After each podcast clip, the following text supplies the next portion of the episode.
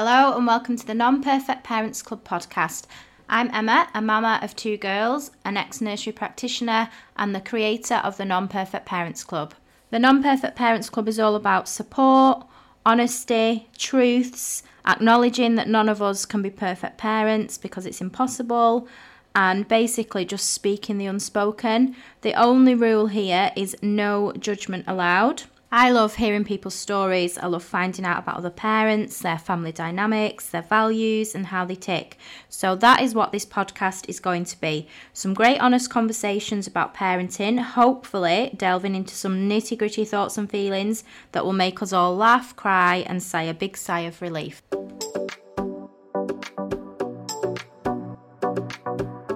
my life's completely changed and you know even you know t- uh, we I looked after him constantly every week and I, I sacrificed and this is the thing about going back to the parenting the lads I literally this is what happened the team of my family I just had to do what I had to do mm-hmm. Hannah never ever moaned at me once so I, but I still had a business to run Yeah.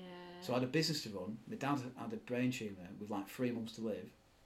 My lads had still had stuff going on. I had to mm-hmm. support the family. I had to still come to someone's house and go and do joinery or do do a job.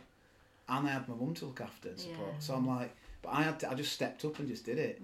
And I've I've got no regrets what I did because I, I raised money for Macmillan, did a big walk. Yeah. I did raise money for St John's Hospice, doing a run.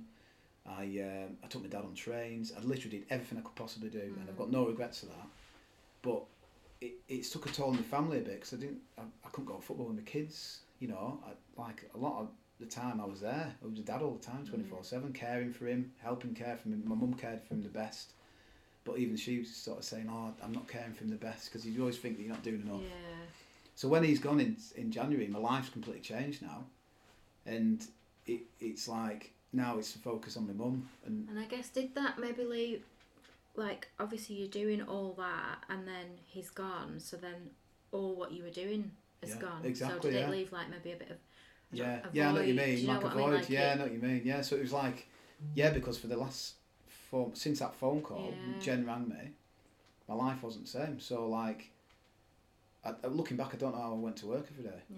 but I've got a lad who works for me who's absolutely brilliant and he knows my dad and- and he's he's been an apprentice since 16 he rang up for a job he didn't, his mum didn't ring up That's why I took him on. He rang up. So he's brilliant, and he, he well, it's, you know, he literally ran, helped run it because he was just he was just constantly there working all the time, and, and he's there all the time. You know, he was great.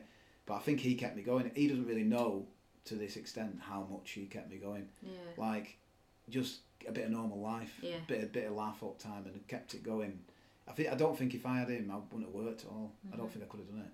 Yeah. So I think he doesn't understand how much he's helped me really. yeah. Like you can sort of tell him, but he doesn't understand the yeah, full say extent. Yeah. and he's helped me all, all through the year, just for being him. You know, just Mhm. keeping it going, working. He kept me in a routine, Yeah. yeah. drills routine, and even when my dad went, I literally saved up some money so I could have two, three weeks off because I saved that and was prepping for the day, yeah, and I had to have three weeks off work, and I just literally couldn't function. yeah. But since he's deaf and stuff, like it's been so hard to sort of I've had to get my mum sorted with the house and get her out of the house.